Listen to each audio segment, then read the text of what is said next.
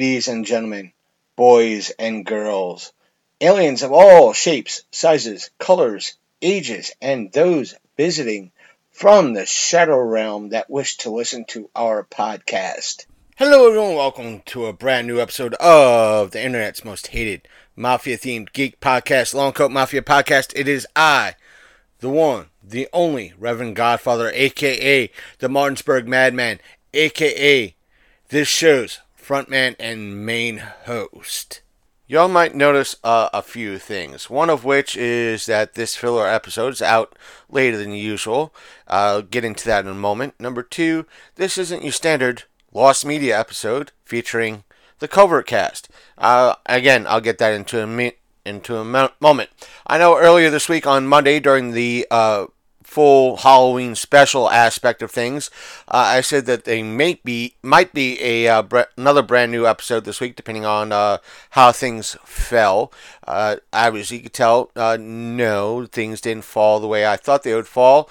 But um, either way, and I'll get into uh, the whole aspect of Ravenwood Fair when I speak with Sasha and we get caught up. Uh, so that's that. And the reason why, again, things took a little uh, longer to get out in regards to this, uh, going a few things, I'm okay. It's just that it's not physical, it's not mental or anything like that. Just that I had internet issues. I had, uh, I have things going on physically with the house that I need to take care of. So that's why I had to get those ducks in a row before I worked on this. And in regards to this week's episode, um, why am I sharing this particular episode? Couple reasons. One, Randy from Geek World Order is having some issues with Facebook and what they're doing to his page over there. I'm not exactly sure. I have to watch his YouTube video to find out exactly what's going on. I don't think even he knows what's going on. But uh, second thing is, uh, Randy hasn't posted a episode of Totally Radical Cartoon Podcast in well over two. I want to say two years. It, I close to two years. Let's say that. So does this make uh, Totally Radical Cartoon Podcast defunct or anything like that or lost media? No, you could still find uh, the complete run of episodes on Podbean, all like 30, 40 of them.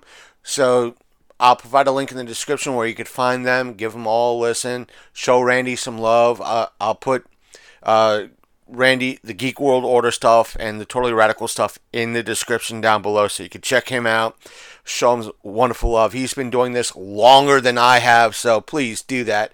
Um, and nothing is, uh, the final reason is I'm a part of this episode. Uh, he I think at the time when this episode aired, I think it was back in 2020. Uh, he needed an, uh, a co-host for the day. I I think he his co-host couldn't make it that that and, or what have you. I don't remember exactly what was going on at the time. Uh, but still, he needed he contacted me. It's like, hey, you want to be on the show? And I was like, no problem, let's do it. Now, what is totally radical? Totally Radical Cartoon Podcast. What Randy did on this show was, and you'll hear, is that he'll take episodes of old 80s cartoons, whether it be BraveStarr, Transformers, G.I. Joe, Mask, um, stuff like that, and break down the aspect of those episodes and how those episodes sometimes can be a little bit problematic uh, at times or how even though as kids we overlooked the oddities of what was going on in the episode uh, with an adult mind uh, now. So you'll hear it. it. I know it's a little bit longer. I'm sure you all will enjoy it. Please, if you have a chance, uh, check out uh, Totally Radical Cartoon Podcast. Uh, I'll go into details on the other side of the episode. But for now, hey George, Hit the button. We'll be right back with more of the Long Coat Mafia podcast.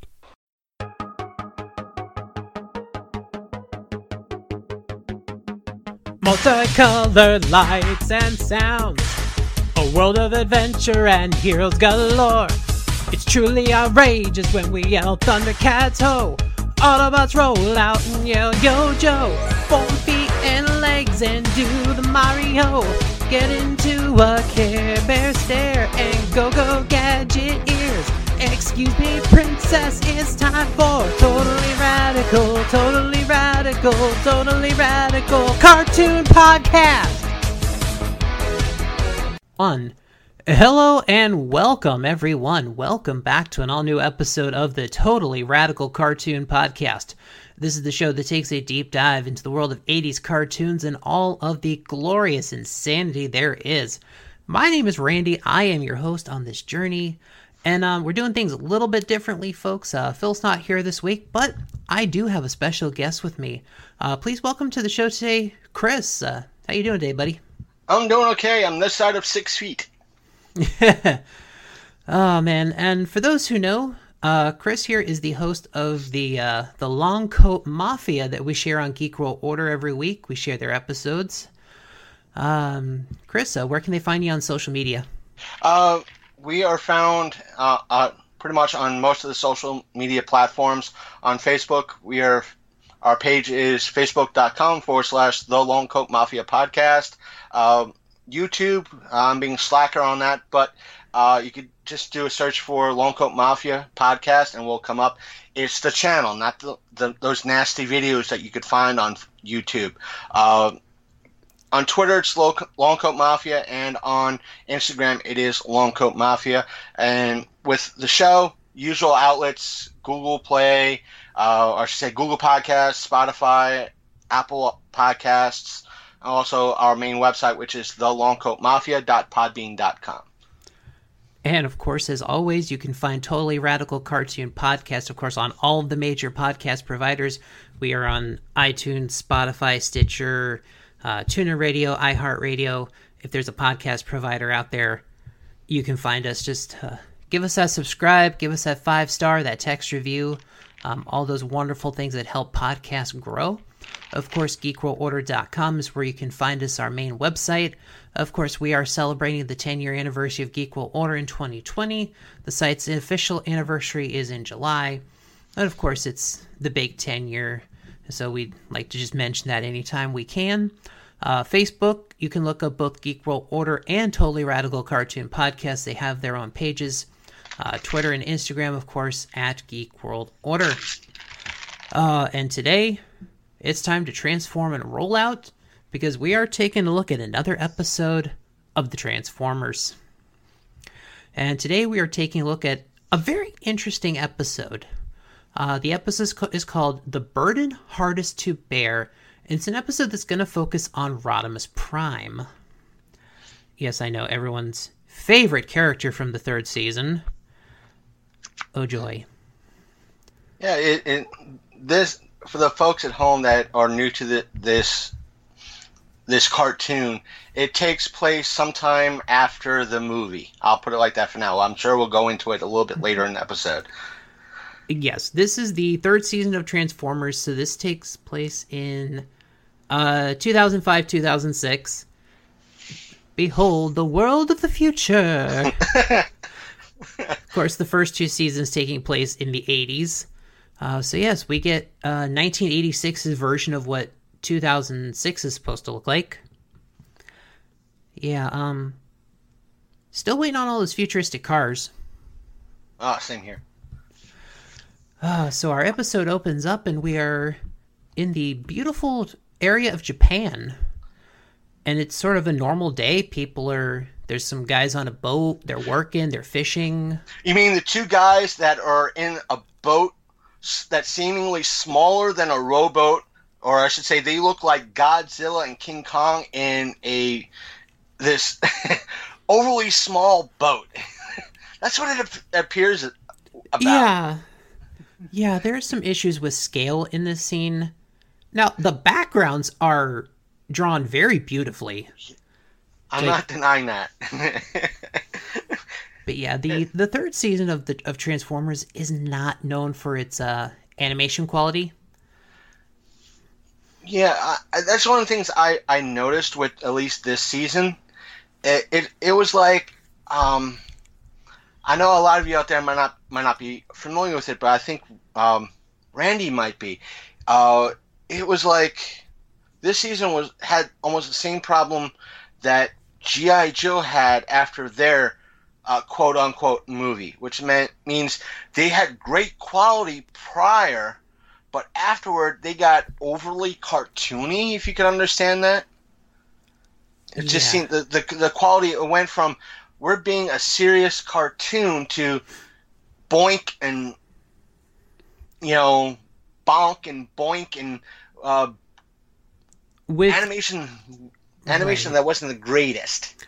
no, with GI Joe, uh, the rights for the cartoons did get sold to another company. Uh, they went to DIC Animation. Um, yeah, not a highly reputable company in the '90s. and yeah, no, that those later seasons, um, yeah, definitely dealt with um, lower budgets to say. Right. There are definitely worse episodes in Transformers. Um, there is a company called AKOM, which was a Korean studio. Um, I don't know if this was an AKOM episode, um, but there are others that are much worse with the with the animation monstrosities. Um, there's a very specific episode called Carnage in C minor, which is a third season episode. It is notoriously known as the worst animated episode of Transformers. It's been you. I'm saying with the deepest compliments uh, and everything else. This is the first time I dove deep into a classic Transformers episode in a long time because I tried to watch the original She-Ra uh, a few years ago and the original He-Man a few years years ago, and I was like, "Dear God, you know, how did I love this as a child?"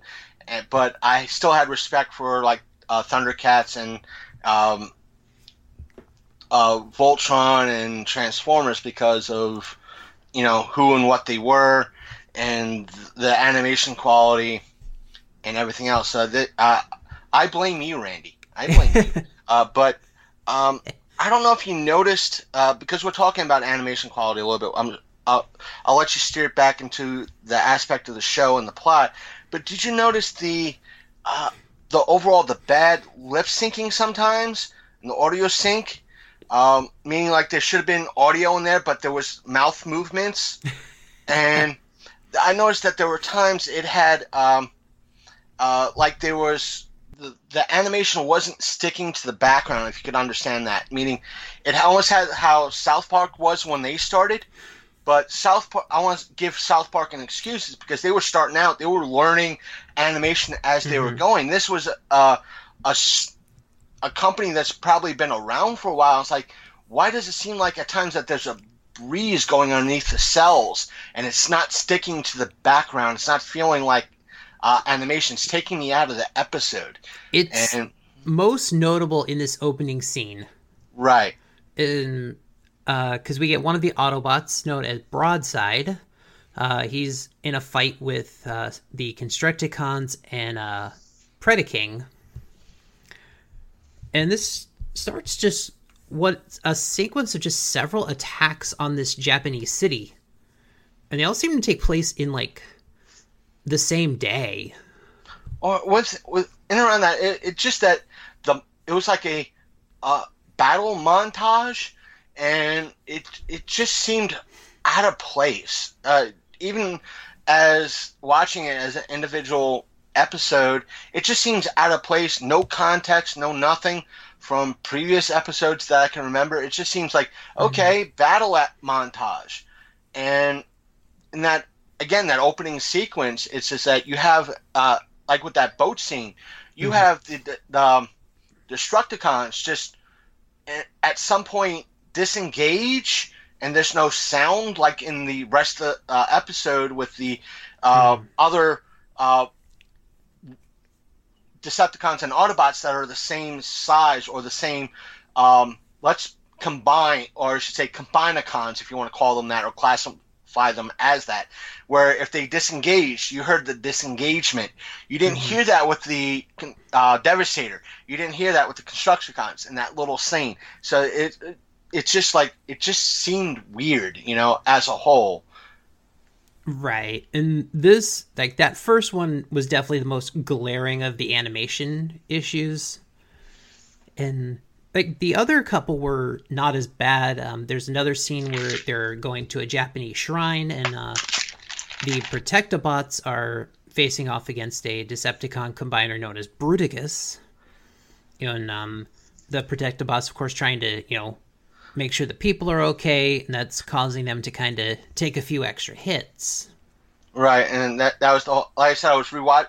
You probably saw my post on Facebook saying I'm re-going over my homework with uh, Geek World Order, and it's like you know I just want that's me was me saying I saw the episode, I'm taking notes now, um, and it was just that whole aspect of him falling backwards and saying, "Oh, we got to protect the humans," no, and that's one of the things. It, it goes from there. It sets a few things up, but it just again weird.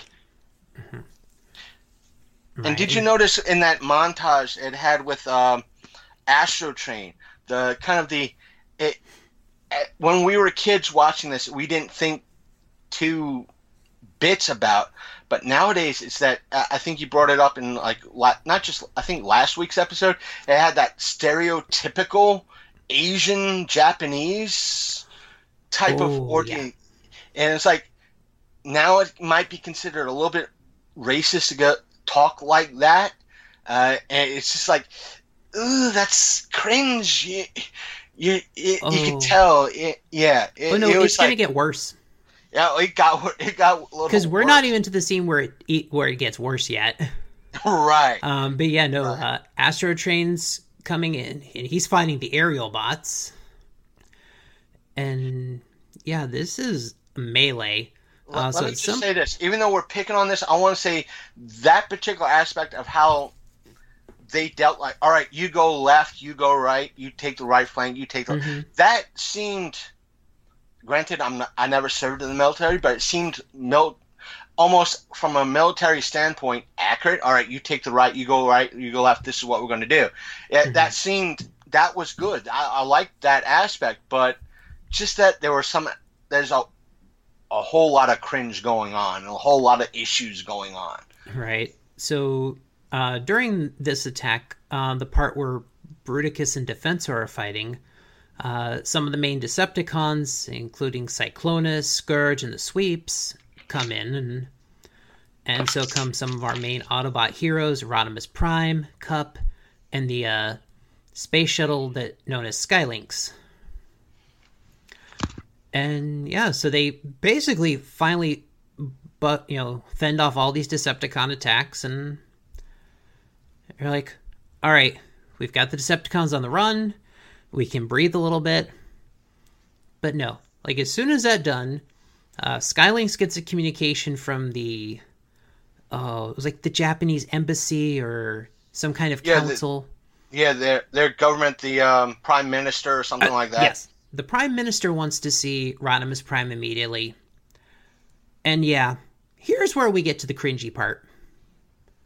This guy, uh, the prime minister, had one of the most stereotypical we couldn't actually get an Asian actor to play this guy, so we needed whoever was available that day to do an Asian accent. Yeah, and it was not good. No, um, no, it was not good at all. No, no, no. Uh, let, folks, let me put it like this. Uh, I'm sure Randy's talked about something stuff like this before. Uh, the guy who used to voice Apu in The Simpsons pulled off a decent, even though it was over the top, would have fit better for an Indian accent in a show. Oh, I'm just saying. I, yeah, I'm, Hank Azaria. He, yeah, he pulled off, despite being who he is, pull off a halfway decent Indian accent, despite the con- I'm saying despite the controversy surrounding Apu, but and he played Apu for just almost 30 years. Right. Um, but this is just this is bad. Bad. They couldn't get somebody at Hank's level to even come close. And the whole argument behind the, the prime minister going after Rodimus was, oh, we're, we're sick and tired of and it was almost even stereotypical. You could say they were being racist too, because we're sick and tired of you people, and it was like, it was almost them saying that it's like we're sick and tired of you and folks like you causing mm-hmm. damage, and, and like even Rodimus was like, wait a minute, we're trying to protect you here. Yeah. If we weren't here, you all be dead. And you're blaming putting the blame in our feet, and this is the I guess the crux of the episode to show that he is dealing with all this stress as a Mhm. new leader of the Autobots. Because when we see, uh, even in the early day, I don't know how many episodes of the Transformers you've covered in the past, but uh, when you look at the first season, even then, uh, Optimus Prime was Right. leader for decades, centuries Mhm. even, prior to landing on Earth. So he had training plus. That's one of the things I want to bring up. It's like why didn't Rodimus, you know, lean on Kup for a little bit? Because at this point he knew Kup had experience Mhm. and was that old timer. I'm sure Optimus had uh, the previous leader to lean on to get that wisdom and to lean on a little bit for advice. Why not go to Kup? You know, just be have him be that almost counsel, that old vet to lean on a little bit. yeah. What's a good idea?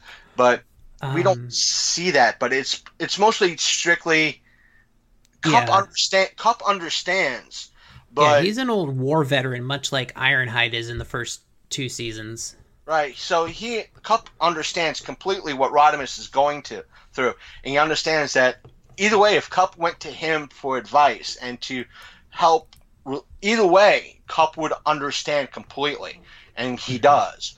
And I get that.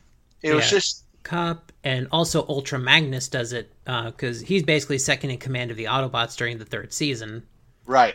And Optimus Prime originally chose him as the next leader uh, in Transformers the movie, but of course, you know we know the whole story how Hot Rod ended up basically being the chosen one, and folks, uh, I, I'm sure Randy could agree with me. Go out. I, I know it's on Vudu. Rent the original Transformers the movie. It is uh, as much as it might be at times 80s cringe. It is 80s awesome. It, it the, the artwork style, the the pacing, the music is there's a lot of good to it.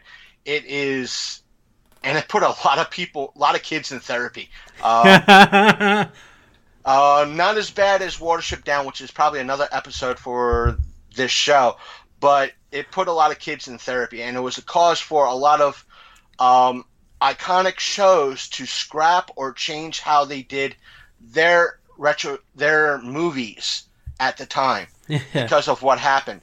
Uh, meaning, at that time, GI Joe the movie was going to come out. Uh, Thundercats the movie was going to come out, and because of what happened with Transformers the movie, the studios pretty went at no, no, no, no, Right. and uh, the original theatrical release schedule was supposed to be GI Joe, Care Bears, Transformers. The first two got so far delayed with like budgets and things and just utter delays. Transformers actually came out first. yeah, and with And it was- everything Yeah. with the death of Optimus Prime. Spoilers.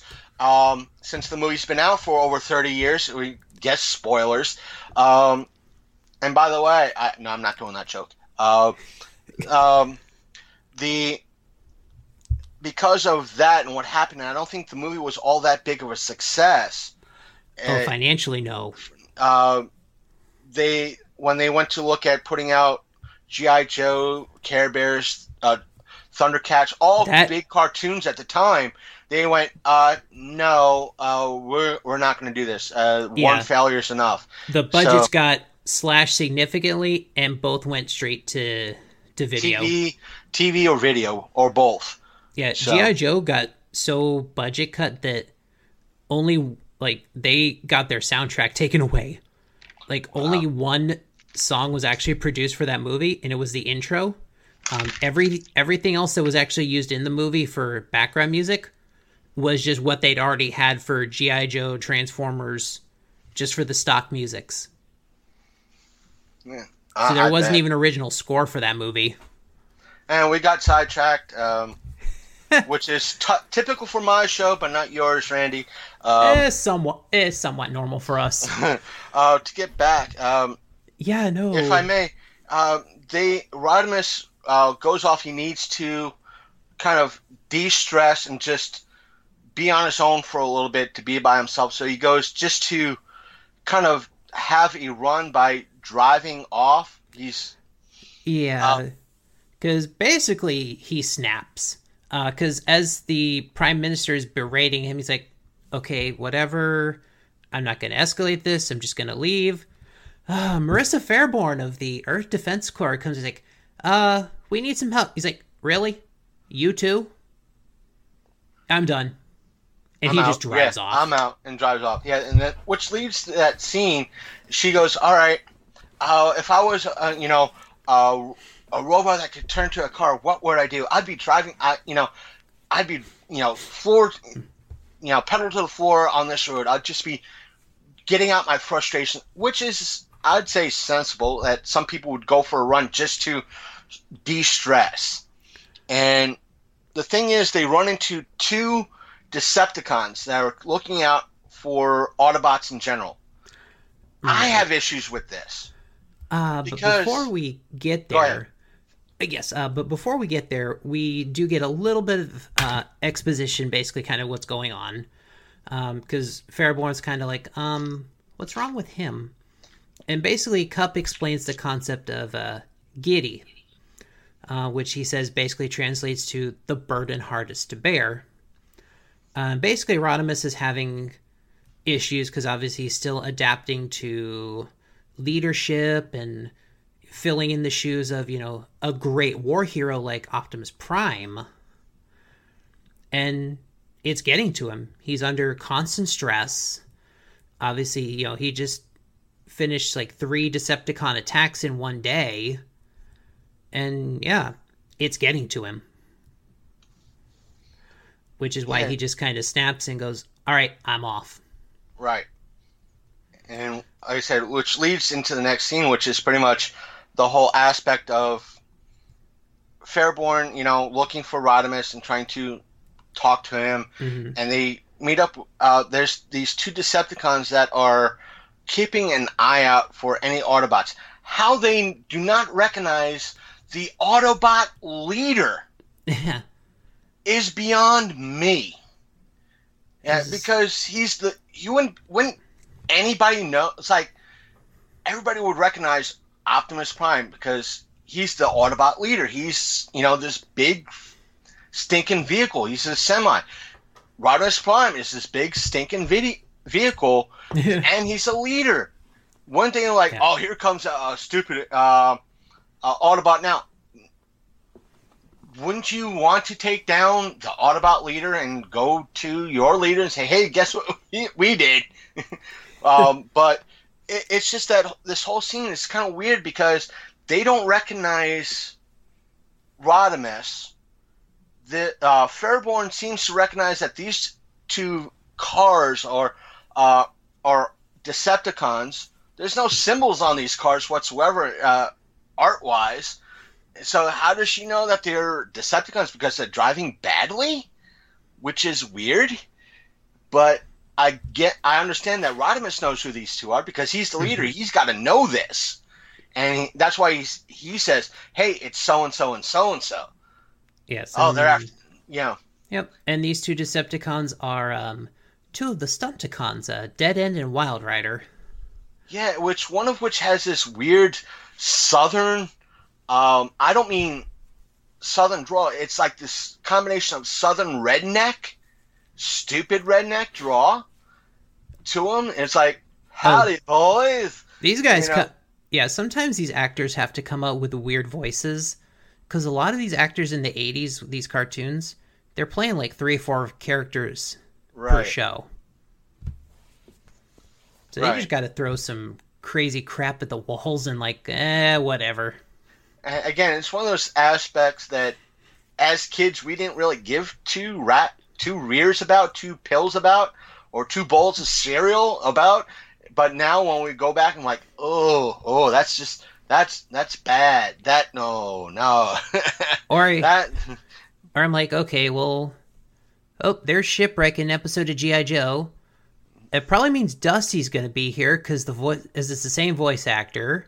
It's like, wait, who else does he play in the show? Oh, he plays one of the Dreadnoks, so I bet that one's going to show up. yeah, it's crazy, kind of looking back on it as an adult and going, I know that voice. right, right.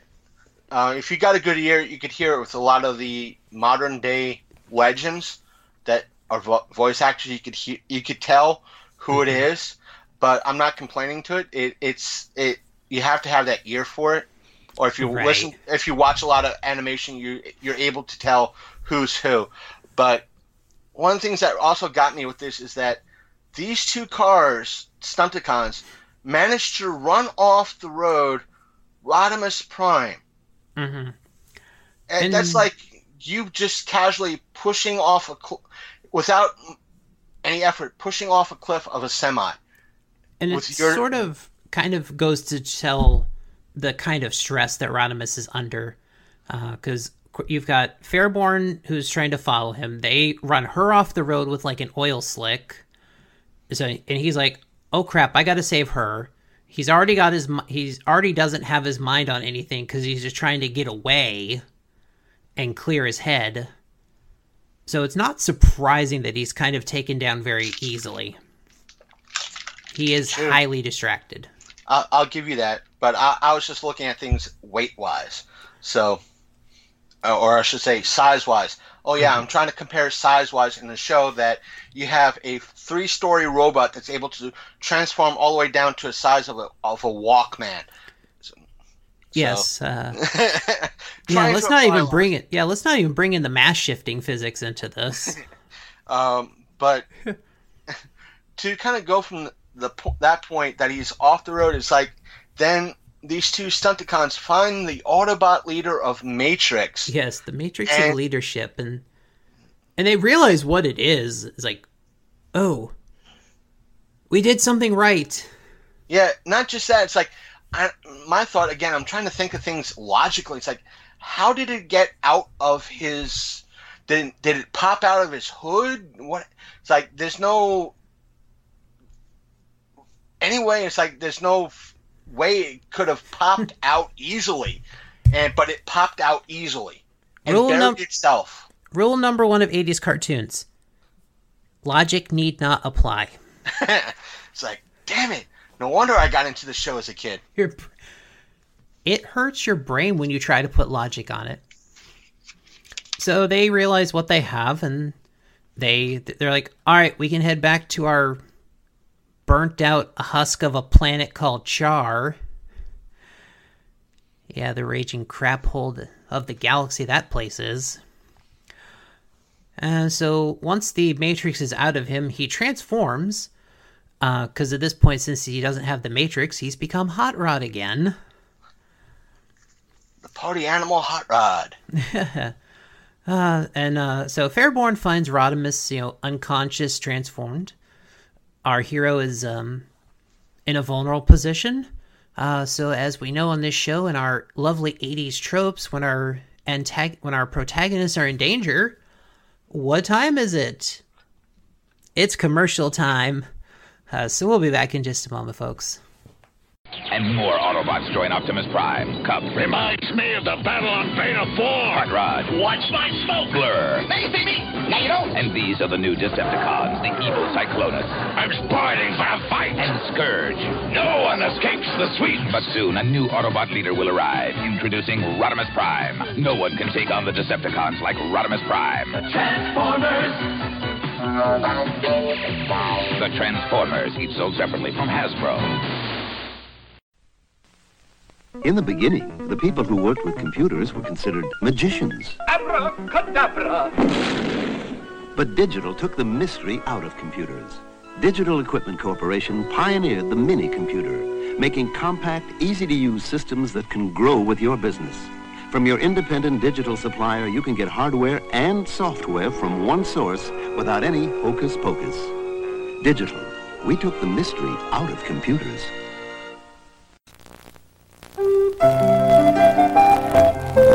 The kinds of things you use every day are on sale this week at CVS at unusually low prices.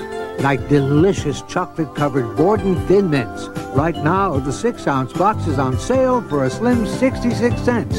Or Drixoral antihistamine tablets. A package of 10 is just 49 cents after mail-in rebate at today's neighborhood drugstore.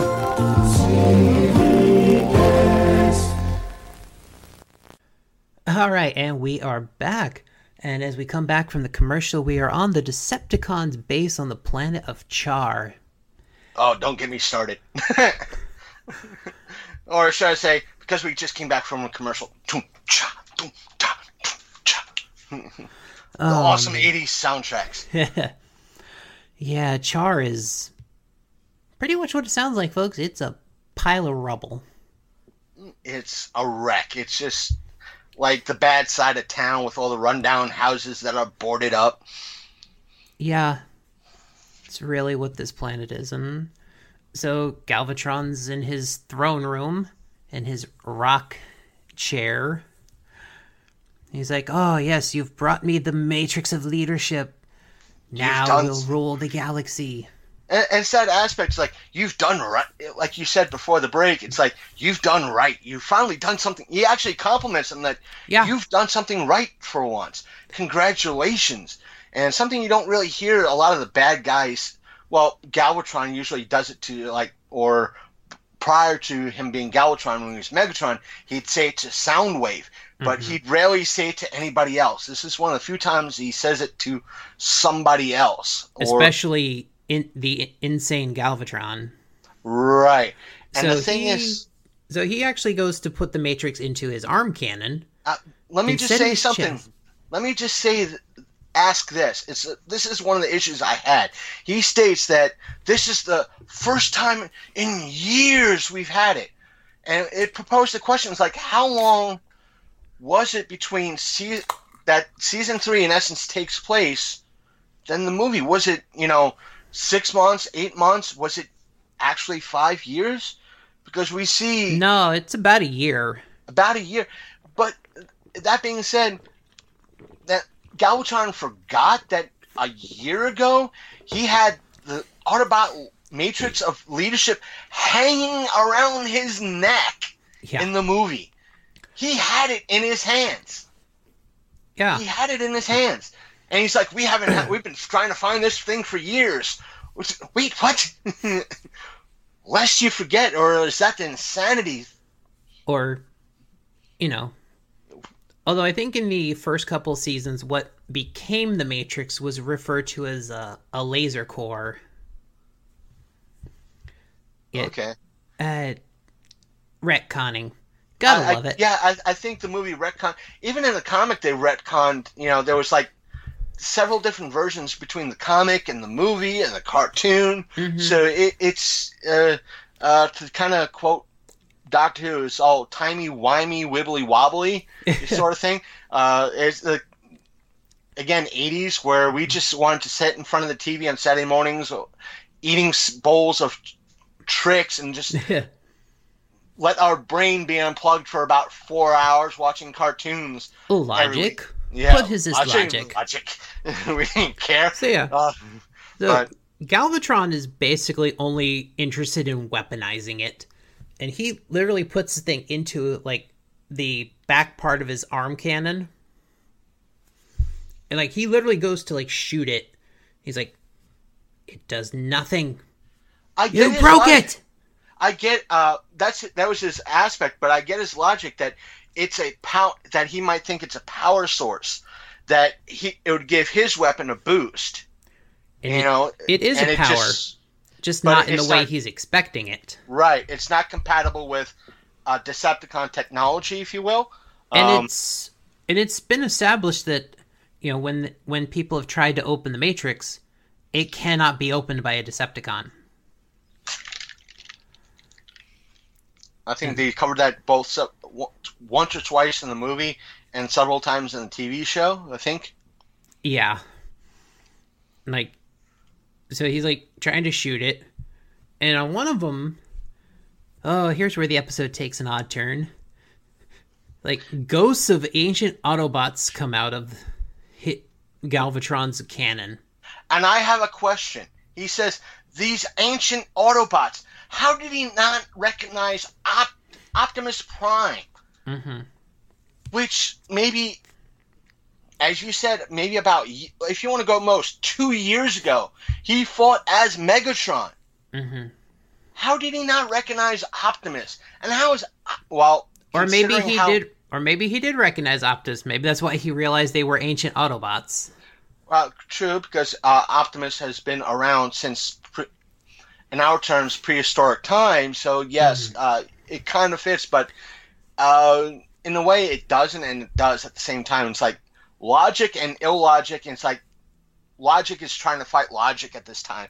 Because in a way, in a way, yes, uh, Optimus was that old even when he passed, but hmm by show standards and show times, he only went away maybe about two years ago, three tops, if you want, depending on how you want to look at things. Not even the show has made that Mhm. time stamp as to how far removed the series three has was from the movie or pays Oh, no. any reference to the movie. Oh, it's So- a it's a year because they do mention in the at the beginning of the movie it's 2005, and there is an episode before this, a few episodes before this one that we're talking about. They specifically state it's 2006. Okay, So yeah, we're talking a year. which makes things you know again we're trying to at least i'm trying to apply logic to something that when we were kids it's logic we're applying logic of maybe a, a an eight year old mm-hmm. to something that nowadays it's like okay we're more than eight years old and we're trying to apply exact logic to something that Right. when we were kids heck with logic And Galvatron is just insane. Uh, because at the end of the movie, Rodimus flung him out of Unicron, and it, you know, we learned in the beginning of season three that basically Galvatron landed on this planet that's basically like liquid plasma, and it's fried his circuits. Like he, his brain is like destroyed. He is actually insane. Like I said, for me, it's been a while since I've dove deep into the logic of either the older seasons and the newer seasons of um, Transformers. Uh, I know there's a, a YouTube video that does the uh, secular or uh, they put all the Transformers shows, even the ones that came out in Ja- Japan, in the timeline and how it just it, they go with uh, the original series and how the whole series kind of just every Transformer show is connected and it loops back around itself in a way. It, it, it's fascinating, folks. If you could find it on YouTube, watch it. it I mean, it's it's it very interesting and weird at the same time. Yeah. So yeah, so our ancient Autobots come out and they demand that Galvatron returns the Matrix. And he's like, "Okay, okay, I'll do it. I'll do it. Just go away." And they do. And then he's like, "All right, Scourge, j- just get rid of the thing. I don't care. Destroy it. I- whatever." And that's when Scourge says, "Well, well didn't you say uh, you would return it?" I lied.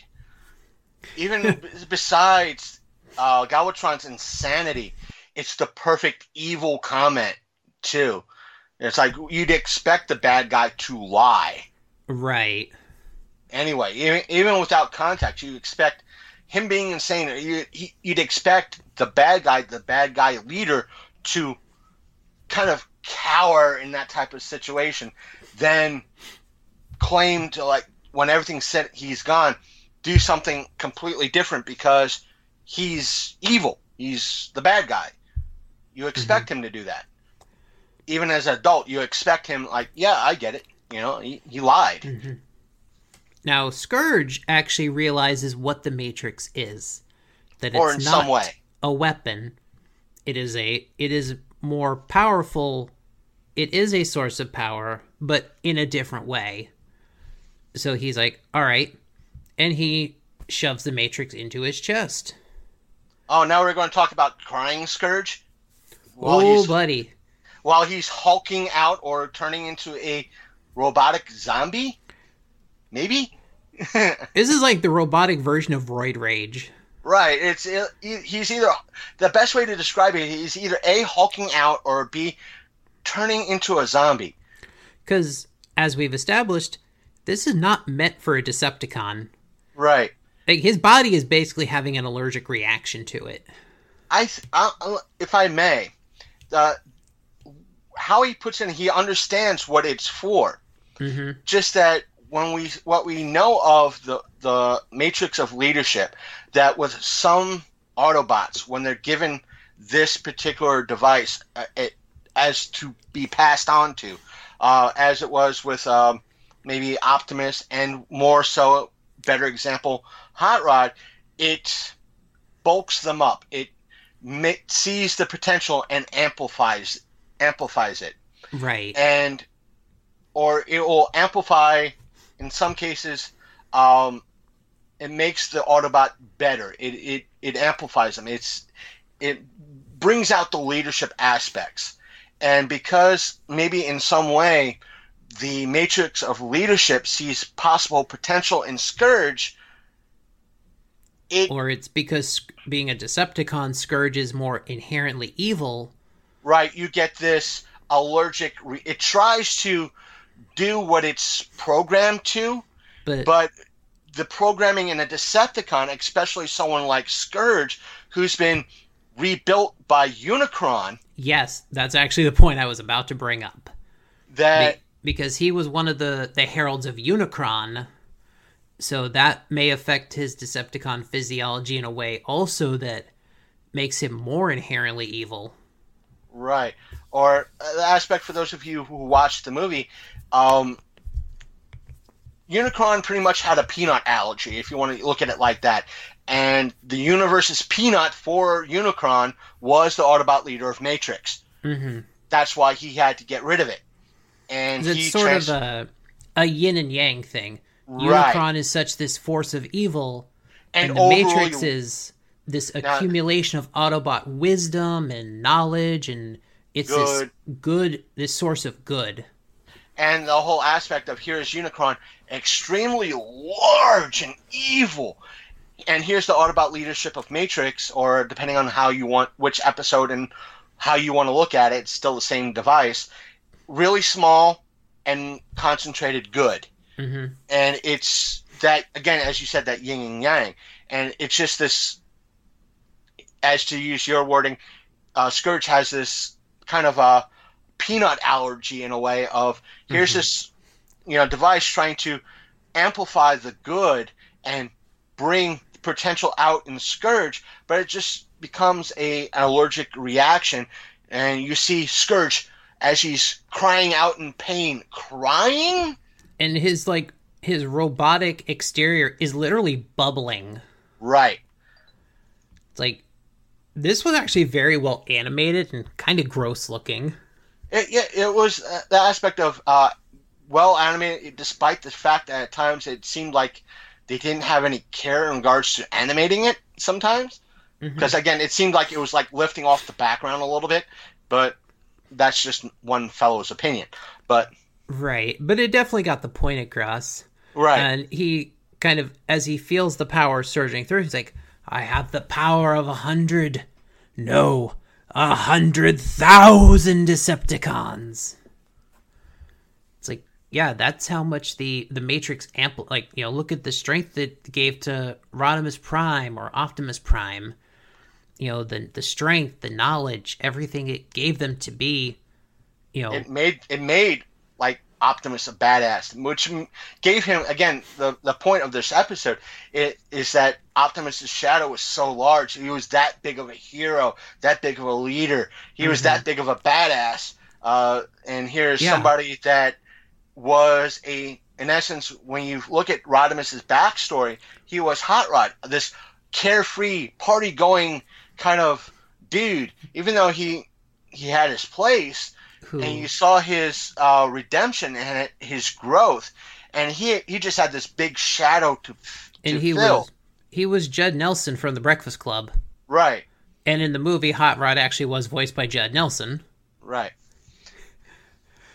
But yeah, and uh, I know there's one episode where Hot Rod literally looks at the statue of Optimus Prime and he's like, you know, trying to figure out a, a situation. Like, oh, I wish I knew what you would do in this situation. Yeah, he, he he's just learning. He He's knows to find his own style. Right. He knows, he, or at least he has an idea of the gravity of the situation he's in, Right.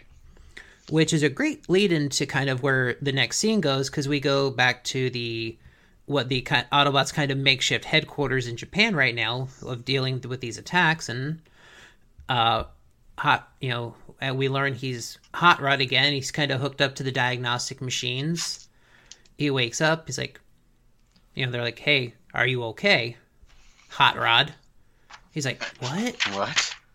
I knew something felt different. And Springer and Ultra Magnus like, hey, you want to go after them? You want to, you know, go grab the Matrix? It it shows their respect that they still see him as a, somewhat of a leader, but mm-hmm. the thing is they they they know that there's that personality shift, and it kind of shows that here he is. I don't care anymore. He's just laying it at. I don't mean to go ahead, but this is this this particular scene. He's like, I don't care anymore. I you know I'm Right. back at hot. I'm back as Hot Rod. I'm Hot Rod now. I don't want to be a leader. Somebody else take it. I I don't want it. Yeah. I don't want it. He's He's, like, just like Matrix, laying it all Matrix. Ma- yeah, I don't want it. I, you know, this is that aspect. But what we're seeing, I'm sure we'll get into it in a moment. It everything we saw in the start of the episode starting to pay off a little bit, Right. but we'll get into it. I, I don't want to. There's definitely some good story building, like through the episode and kind of what Hot Rod's going through. Right. He It's- needs he needs guidance. And he's like he's just he's just fed up. He's just you know it's this. I want to say for the most part, if you want to again look at it somewhat logically, he's stressed. He he he's all right. It's gone. I'm this. You know what? Good. Good. I'm you know good. I don't have Uh-huh. to deal with stress no more. You want it? You take it or give it to somebody else who want who wants it. Mhm. I don't want it. I you know I he's fed up. He's angry. He's just you know he's just letting he's laying out the truth, his aspect of the truth. Right. I you know I'm you know I, I tried. I failed. I screwed up. I'm out. Um, He's gotten there- out. right. If you if it was done if the episode was done later or closer to the early 2000s, you might have heard uh, like an Eric Cartman aspect of heck with you guys. I'm going home. home. You you know. Um, Mhm. that whole a- aspect is like and granted i'm just censoring some things to be because of how you're doing things randy. It's just like heck with you guys. I'm going home. And that's how that's what in essence his rant is. You know you know i've had Right. enough. I'm going home. I'm quitting. I'm i'm done. I'm done. it's definitely in you know stories like these are definitely done for character building Um, because i'm actually rewatching uh deep space nine right now and i'm in season seven uh, where we get the character of Ezri Dax who replaces jadzia after she's killed off at the end of season six Oh, that's that's a different conversation. That's Uh, It- that, that that's a conversation I, I I'd love to go into. Uh, if I had everything set up, I'd say, Randy, after this, let me fire up my software and we talk about that particular episode because that I could go into a lot of ad, more of an adult conversation with that because of the whole what kind of species she's she is and the whole aspect of the the, the symbiote and everything else. Uh, but we um, no offense to you, we're, we're here to talk about Transformers. Uh, Uh, but basically, um, there, there's a lot of the same parallels going through that's going in this story. You know, basically, Hot Rod, Rodimus, he's dealing with all this pressure of. It, there's a lot dumped onto him at, at once when he becomes Prime. Right. Congratulations, you're now the leader of the Autobots, and you've got to win. Not only beat this universe-ending planet killer known as Unicron, who wants to kill you and the Autobot leadership of Matrix. He wants to kill your home. You got to deal with that now. right? Crap. Now, when that's all done, you've got to rebuild everything and take care of the Decepticons that are necessary. Crap. Uh, yeah, Why so, couldn't this happened a couple years later when I gotten used to everything? Yeah. So yeah, Hot Rod, he he's like, all right, I'm off, and so he transforms and rolls, Rolls out, out. Uh, so we go back to Char, where Galvatron's just kind of berating his troops again, and Scourge comes out. now here's the thing: it's like before we get the aspect of the attack of uh, zombified, hulked out Scourge. That this is a confusing thing that I, when I was doing the rewatch is that since they had a whole mess of these um, Combinacon, uh, you know, molding like this uh, uh, Devastator in the background, it's like the way that everything that they had it shot, the frame shot, it's like you see the Decept, um, uh, not the Decepticons, the, the individual bots that make up Devastator, and you see one of the big, larger Combinacons combined, and the way the shot was set up, it looked like it was Devastator with all the, you know, but it's like, is this a goof? Because it wouldn't be the first time the animators did a goof like that, and it, it's just it, it was like I had to rewind it and go back and to realize it was the um, Decepticons that were like lions and bear. Uh, one was a lion, one was like a, a bear. It was one of those weird Yeah, the Predacons. the Predacons that were combined and standing in the shot next to the Devastator and the individual bots that made up Devastator, and it was just kind of hard to make out. It, it, I'm sure Yeah. Back in our day when we were watching it on small 19-inch screens, it would have been even worse. But you know, yeah, it's that's like- just uh, that's just the that's just a foreign animation studio putting in bodies. They're like, hey, Right. this scene needs like twelve bodies. and it, it it's supposed to be the Predacons, and it, it pays off. You find out it is the Predacons later, but it, in that one shot, it just looks weird, and it, it wouldn't be the first time. Like, all right, instead of the Predacons, it's easier to draw the, Scepter, you know, or this particular combination bots. You know, we'll do that. The kids won't know, and us as kids, we didn't care. We were just eating a bowl of Twix at the time, or uh, uh, Fruity Pebbles, and we were like, "This show is awesome! I can't wait to tell everybody." uh, You know, when the day's done, you know, just shoveling bowls full of sugar in our mouth, and but nowadays it's like, wait a minute, did they screw this up? You know, but we, Oh, yes. because, you know, Animation our- inconsistencies. but yes. Now we know. Yes, they Now screwed up the animation so many times. but uh, and there's Yeah. YouTube videos about those screw ups, but that's a, again a different tale for a different episode, I'm sure. but we get we get that attack of zombified, hulked out scourge. and this is like not even a fight. He Mm-hmm. He mur- he ba- he massacres them like easily. The fight kind of remind, even though you hear it in one aspect of it, the line repeated from the movie, "I still function," um, which coming from that one particular, uh, it's ironic. It comes from one of the the Decepticons that was transformed by Unicron, um, even though it was said initially by Megatron. Uh, but the scene is a remnant of every Autobot that has gotten the Autobot leadership of Matrix, if I'm remembering the shows correctly. Every time they show a Autobot getting the Matrix of leadership, mm-hmm. it's during the, a battle with the Decepticons, and when they come out, they have that invulnerability. It's like getting that star in Mario Brothers. It's like you have you have like 15 seconds or 30 seconds of invulnerability. They come out, they're bigger, they're badder, they're you know they're ready to kick rear uh, or kick enemy butt, uh, and they get shot a couple of times. It's like, what? Did you shoot me? Huh? Come on, come at me, bro. You know, that's what this scene kind of reminded me of. It's Uh huh. that invulnerability, that aspect of the Matrix showing itself in Right. Scourge a little bit because they're just shooting him and he's just, all right, I'm going to kick everybody's tail in this, you know, come at me, bro. Oh yeah, it's just that you know that just additional power it gives. So yeah, he blasts Galvatron, Cyclonus pretty easily, and he gathers a bunch of Decepticons, and they're headed off towards Earth. Yeah. And he pretty much said, I'm the leader now. I kicked everybody's butt. Let's go. We're gonna we're gonna destroy. We're gonna get really big, and we're just gonna destroy cities.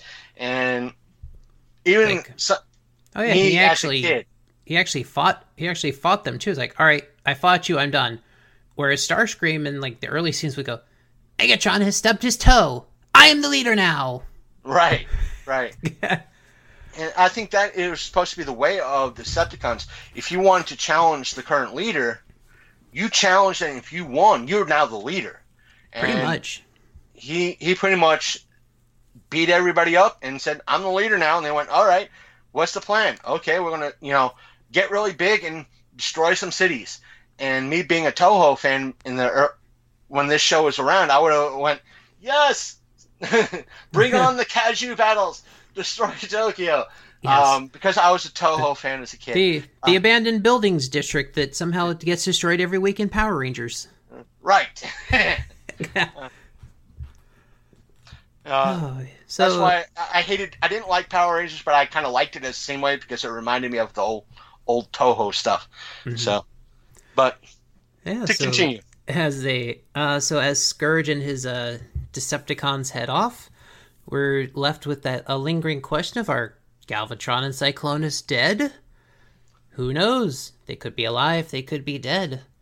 We'll find out after these commercial messages. We'll be back in a moment, folks. コンボイのマトリックスを持ったサイバトロン新司令官ロディマス・コンボイ登場トランスフォーム 炸裂する正義のパワー新しいヒーローロディマス・コンボイ。維新破壊大帝ガルバトロンが迫る。立ち上がれロディマス・コンボイ。ロディマスの戦いが今始まる。対決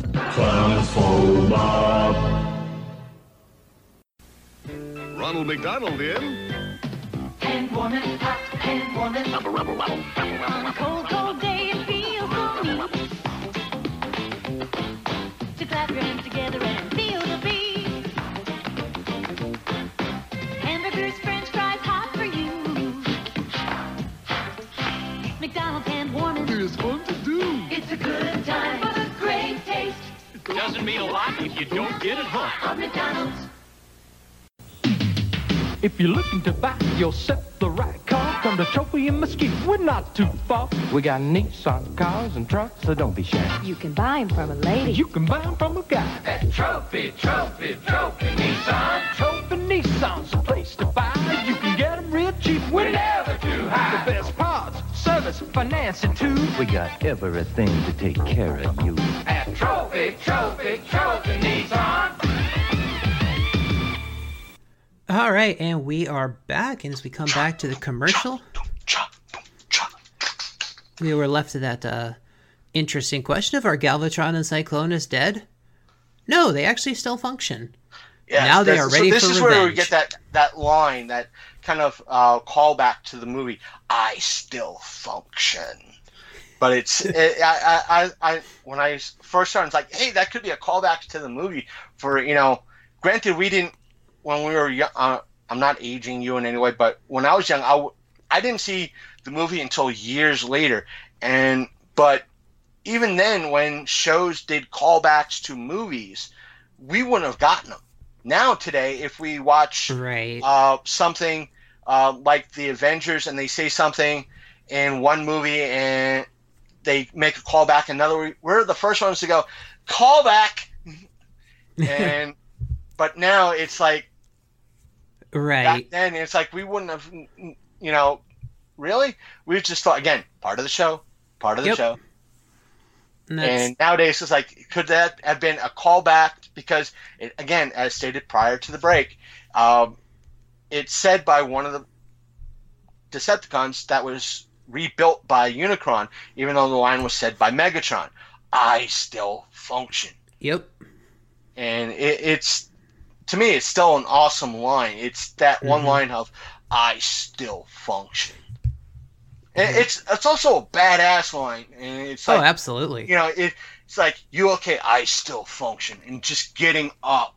And it's like dude even though you had your ass whipped saying that you could be wounded and it still comes off you could be the worst character i'm still all right let's do this You It's know, just a flesh wound. still a flesh wound. Uh, it's still a great line. It's uh, it was it's a great line, and I'm glad they had that line in there. Mm-hmm. And to most, uh, to make a callback because we're making a lot of callbacks to the movie. My favorite bit in the movie is I have a lot of favorite bits in the movie, but my, one of my most favorite is when you first see Galvatron go to the Decepticons Uh-huh. and he blasts Starscream to atoms, and you see I think it's Rumble go, what's his name again? Yeah. And it's just that it's that innocent line that you'd think somebody like Galvatron would just instantly shoot him, and but it's that perfect question. It's like, what did he say his name was? Yeah. And he goes, Galvatron. Galvatron. Um, um, and it's like almost that startlement. Um, all hail Galvatron, and it's Will just any- like, Yeah. and, And, everybody's goes, like, Will anyone else attempt to fill his shoes? and it, it's the perfect line. It's just that funny little bit. It's like, what do you say? It's just that anybody catch his name, and it's the per- even though it makes the Decepticons, especially Rumble, seem cow- cowardly. It's just the perfect line. Hey, uh, anybody catch his name? Uh, what's his name? Galvatron. Cool. All hell Galvatron. Okay, we're down with this. you know, it's just that aspect of it, and it's it, even though it shows cowardice, it shows loyalty. And this him saying, "I still function," it shows loyalty to Galvatron. I'm here. I'm ready. Come on. And it's just that whole aspect. It's like, well, we got to find Scourge and kick his ass for what he did with us, Uh huh. and we get that. I mean, it's a And great they- thing. Oh yeah, so they get in their shuttle and they're headed off towards Earth, uh, which is where we head for the next scene. As uh, Hot Rod is actually kind of just sitting in the martial arts studio that was shown at the beginning, uh, where they were doing like the staff training. Yeah, the the Kembo stick training or whatever it is. Yeah. Uh, folks at home, uh, leave what it's properly pronounced in the comments section down below, because I'm sure I mispronounced it. But yeah, uh, Hot Rod's in the dojo. It's it's one of those payoffs that I think I mentioned in b- earlier. That here is he went to a place where it's a place of teaching, and I Mhm. think it I think instinctively that's where he wanted to go because uh, it was a place of teaching. He, I think he wanted to go there to um, get his thoughts organized and possibly learn something. And it was a school, and He does. He he talks with the instructor. uh, something that the writers put in. Let's have him. Yeah, he talks with the, the instructor, you know, to get wisdom. I think the the writers put that in so kids would have that aspect of, oh, I, I- if I need wisdom, I go to a teacher or an instructor. Again, right. the the 80s were a weird time for shows like these. They were the advertisements for they were infomercials for kids, but uh, during this time they had to put something educational in to satisfy parents. But um, I don't know if it was you caught this as I did. Did you seem like they the people that were recording Hot Rod's lines uh, were nitwits and they were just recording a general conversation that they were having with the voice actor because it seemed so pale and dry and unemotional. It was like as the the sensei was talking, it was all uh huh, uh huh. I get that. I guess I did lie. I. It was all monotone. It was all dry.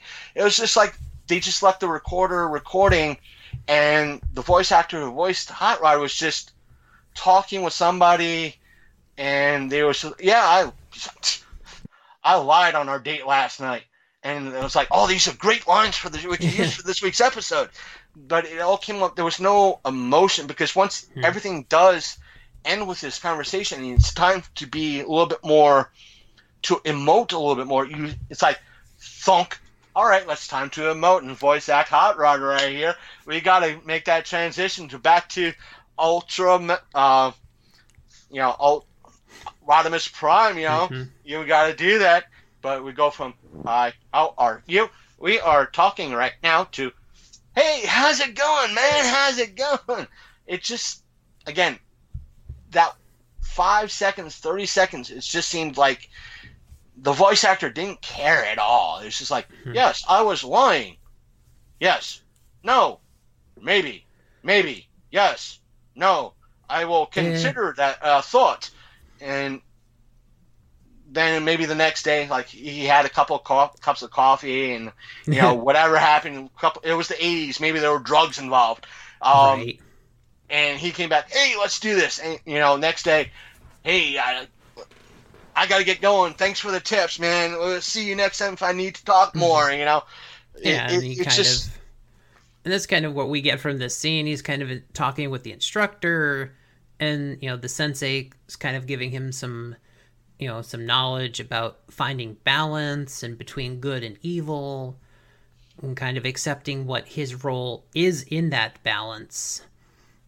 And he, and Hot Rod kind of seems to get it, and he's like, you know, okay, I kind of get the re- you know the responsibility I was given. I kind of understand where my place is. Yeah, I need to go get the Matrix back now. yeah. It, it, but it, like I said, it was that aspect, and that's I think the next scene shows Scourge attacking the city. This would I want to say this would have been a great, even though they kind of did it. Uh, I'm sure you'd go into the those particular episodes um, in a later episode, but this would have been a kind of great ordeal of them if they had the foresight to do a zombie type of aspect where they use the Autobot Scourge uses the Autobot leadership of Matrix to kind of turn the Autobots evil. Even though they use that in a type of ordeal in a later two-parter, uh, but it's that aspect of it would have made a great storyline in that last act. Actually, that later two-parter is literally the next two episodes that aired after this one. I thought it was like um, No, this is like the penultimate episode of the season. no, oh, Um, I'd have to double check It because yeah, I think there was like three episodes left in the season. no, because uh, this actually this the following two episodes are the Return of Optimus Prime, where they have the hate plague. I remember that as as a teen hearing that again, folks. This was before before the internet, way before the internet. Yeah. You heard Optimus Prime was coming back. Oh dear God, oh dear God. I you know, I booked. You know, my bus stop was a quarter of a mile from my house. I booked it home because I couldn't program my VCR. I had to record it because I wanted to watch it again and again and again and again and again. So Yeah, that was one of those things. Yeah, and so from here, um, it kind of goes pretty quick. Um, you know, the Scourge and his Decepticons are attacking the city. Uh, one, uh, the student that we saw earlier, Ozu, he actually comes to an aid of an old lady, and he's trying to attack Scourge with a kendo stick. It, it, that's the thing. It's like it was a kendo stick in the early part of the show, but in this part, it seemed like he actually had a, a samurai sword, sword that did actual damage to Scourge. Mm-hmm.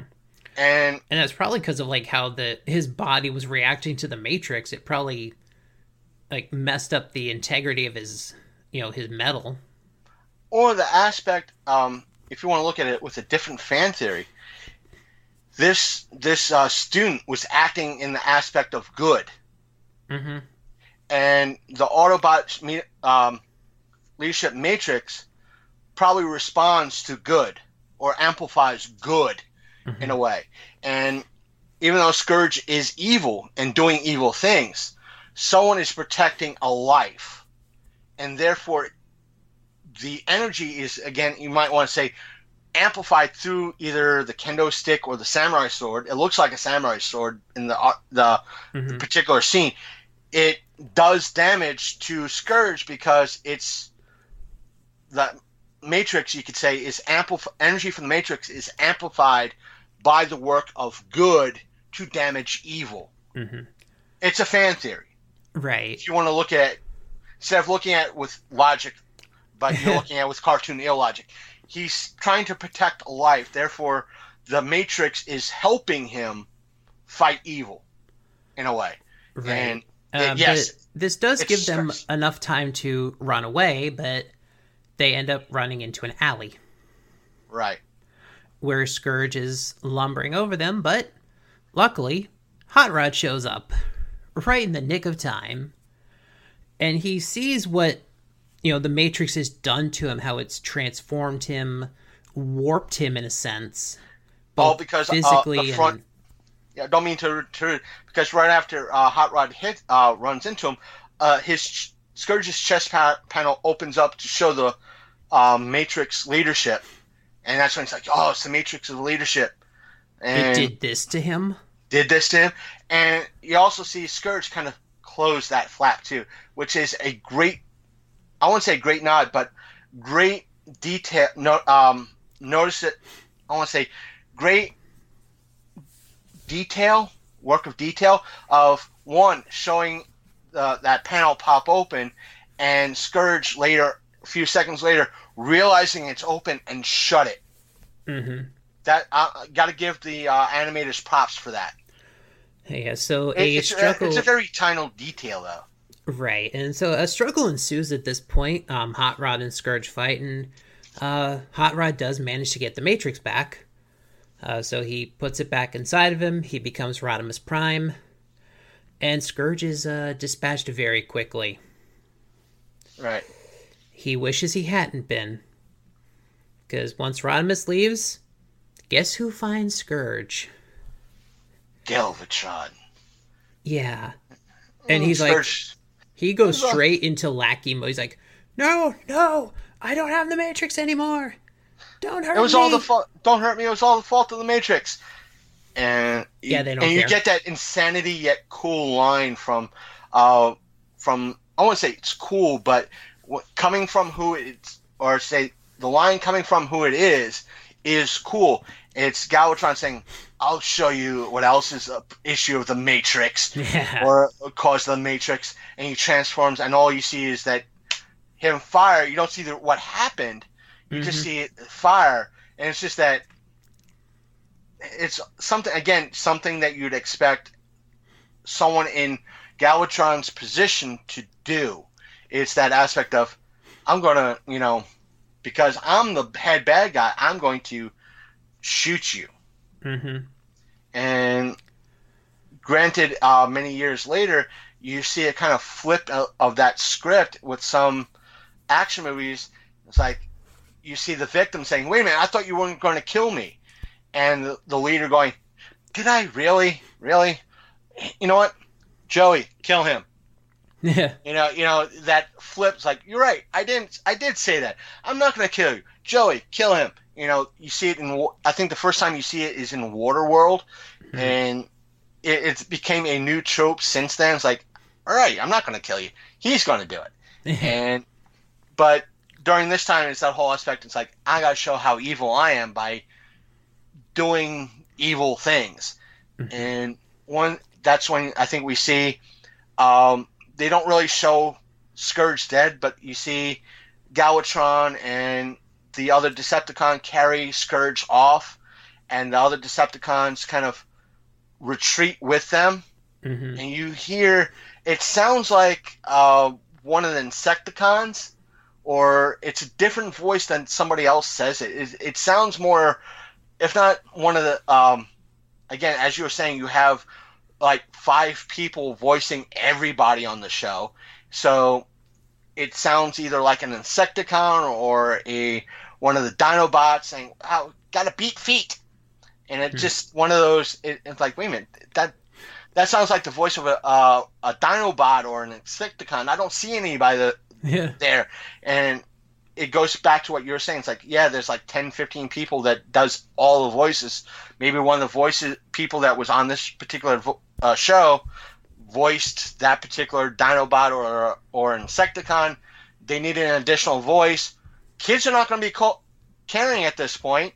They're going to be cheering that the Decepticons are flying off and they're on their second bowl of Fruit, fruit Loops right Yeah. now, and they're not going to give a rat's rear. So, which uh, probably back then I didn't give a rat's rear, and I'm sure you know Hmm. this is awesome. You know, Right. if you want to go full WWE, this is awesome. You know, going yay, what's Okay. next? You know, or And- yeah, so as the Decepticons uh, head off, uh, Rodimus Prime has a you know a bit of a moment of realization, you know, that he has to deal with you know uh, the parts that are kind of missing and you know what he has to do to you know kind of make himself a whole individual and the leader he needs to be and kind of where his place in the universe is.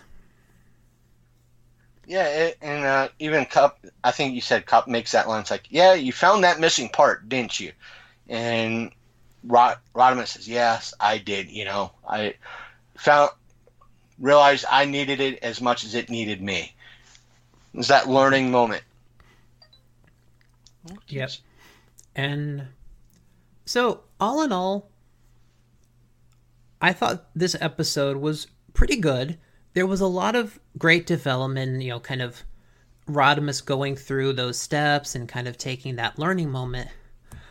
But I have one major gripe with this episode where it's located in the series.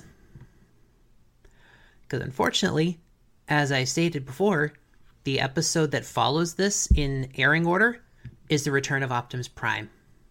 So everything this episode does is thrown away in the next episode. Like, if this episode had been earlier in the season, and we got to see some of the stuff Rodimus did throughout the season with that learning moment, it would have made him an overall better character. But unfortunately, this episode was so late in the season, and I think, you know, I think they were kind of reeling from the decision, you know, to kill Optimus Prime originally. They're like, oh, we're going to bring him back. Yeah, I think that's what happened. Uh, didn't like earlier in the season they bring him back as a decoy Uh-huh. uh, at, to kind of bait everyone. It was like earlier in the season or something like that.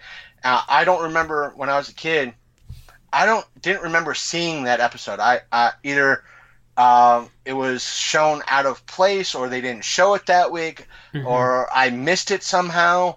Uh, even though I was watching every episode when it came out, uh, somehow I missed that episode because I was just excited that Optimus was coming back, and that was uh, at that time it was like '87. I, I was even though I was like 11, 12, and it's still we were entering we we were still in that golden age of if you want to call the 80s and maybe early 90s the golden age of cartoons. Because you had a lot of awesome cartoons in the 80 mid to late 80s and early 90s you had uh, thundercats gi joe uh, transformers voltron even though that was a, an anime import. Um, you had uh, ducktales TaleSpin batman the animated series superman the animated series uh, batman and robin. You had all these great cartoons between i want to say 85 and 95 in that 10 year span. You had the most powerhouse awesomest cartoons that either a they had insane let's not forget animaniacs got to insert in anime animaniacs somewhere in there. These insane ideas of cartoons or these drug infused ideas for cartoons that drove toy sales and was just a ball like we said numerous times in this episode we were kids. We didn't care how, they could have just made things out of order like they do today with like you've seen it with firefly uh, countless other uh, television series that they put stuff out of order. Uh, they could have done this with the cartoons. They could have put the um, everything out of order. Did we as kids give any rat's rear. No, as long as long as at like ten o'clock a.m. on Saturday or whenever this cartoon came on, it came on at ten o'clock Saturday on whatever channel was supposed to come on. As long as we had our bowl of cereal, our chocolate milk, and milk in that cereal, we didn't care. that was our Saturday. Oh um, man, but yeah, no, you go back in as an adult and you're like, oh, this is actually great. They actually did something with this character. Right. Oh, they destroy it all the very next episode. Awesome. Great. And they kind of just next season they kind of just tossed it over their shoulder and went, "Heck with you guys," and we were like, "Really? You just gave us four, ep- three or four episodes of Headmasters and decided to Yeah. say A three-parter. a three-parter and It was originally supposed to be a five-parter. and and it's like you told us, eh, we're canceling the show. really, really, you're gonna do us dirty like that? Really? Yeah. But Oh yeah, no, but overall, I thought this episode was good. It's just unfortunately its placement in the season really hurts. I, I'm going to have to agree with you that it, it wasn't. I it was one of those things with me as stated that when I go back to rewatch a old '80s cartoon that I enjoyed as a young child or a child that had that standard of everybody in my school was talking about uh, He-Man, Transformers, Thundercats, etc., etc., etc. Um, and you go back as an adult, and it's either a cringe, like total cringe, like wh- why? How did I miss that? Um, but yeah, yeah, no, the the racism in the '80s was pretty bad, and we got a bit of that in, in display here with um, well, or, or I don't least mean that. stereotyping. I don't mean that. It's just that um, He-Man to me had a lot of weird overtones to it, and that's what I'm getting at. And it's like, ooh, like you really loved this show as a kid, and I didn't understand the, you know, why is He-Man holding Skeletor like that? I'm not comfortable with this, you know. Yeah. Um, type of ordeal. And when I went back to watch He-Man as an adult, like I'm not comfortable with this right now. Um, but I know this, watched a few episodes of the Centurions, and one of the main characters is just like constantly like sexually sexually harassing women. I'm like, wow. And this is Like, one of our did- heroes? It's like we enjoyed these cartoons as kid. Uh, how did we miss the you know these cringe fests? The, there was cringe in this, but we again when we watched it, we were like eight years old. We didn't care. Yeah, because It was we um, just wanted to see giant robots beat up other giant robots that were able to transform into cars, planes, dinosaurs, and the whatnot. Because if you go back into the earlier part of season three, there's a fictional country um, called Carbombya. Yeah, and it was the reason why uh, Casey Kasem quit the show. Yep.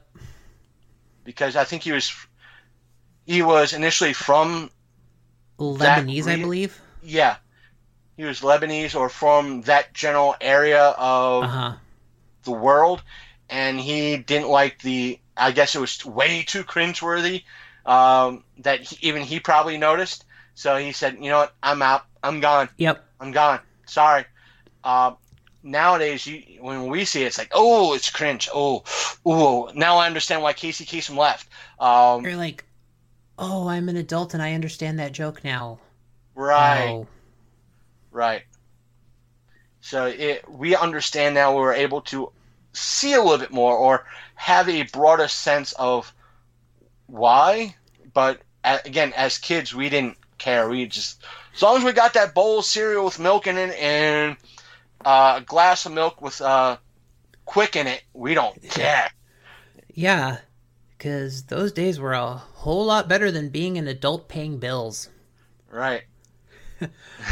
Oh man, but that was uh, definitely a fun romp here, and uh, I think it's a good place to call it for this episode. And uh, Chris, I definitely want to thank you for being on the show. No of problem. course, you can check him out at the Long Coat Mafia. Look it up on social media. Just look it up online. Check out their podcast, and of course, uh, check out all the Geek World Order Totally Radical Cartoon Podcast uh, social media. Of course, check out geekworldorder.com and like, subscribe, and rate us on all of the major podcast providers. That's right. Check out Geek World Order and Totally Radical Cartoon Podcast. I'm not saying that because Randy paid me. No, he didn't. All right, we'll see you next time, folks.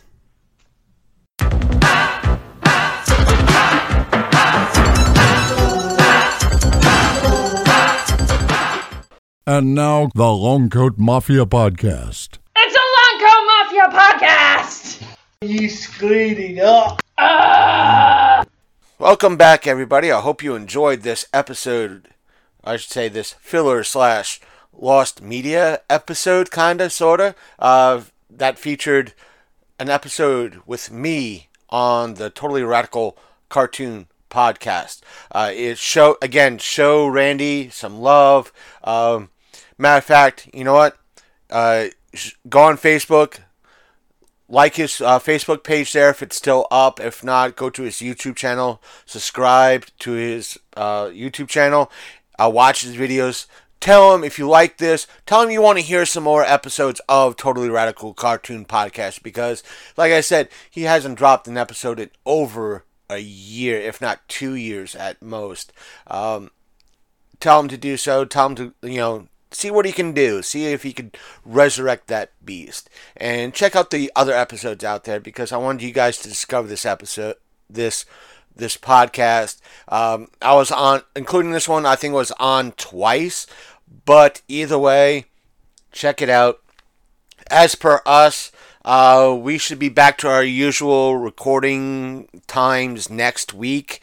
Uh, hopefully, kinda, sorta. I have to uh, uh, poke the bear in, in a way and see what uh, Sasha has planned for uh, this weekend, so we could do record sometime either during the day or after I play D and D that night. So we'll see.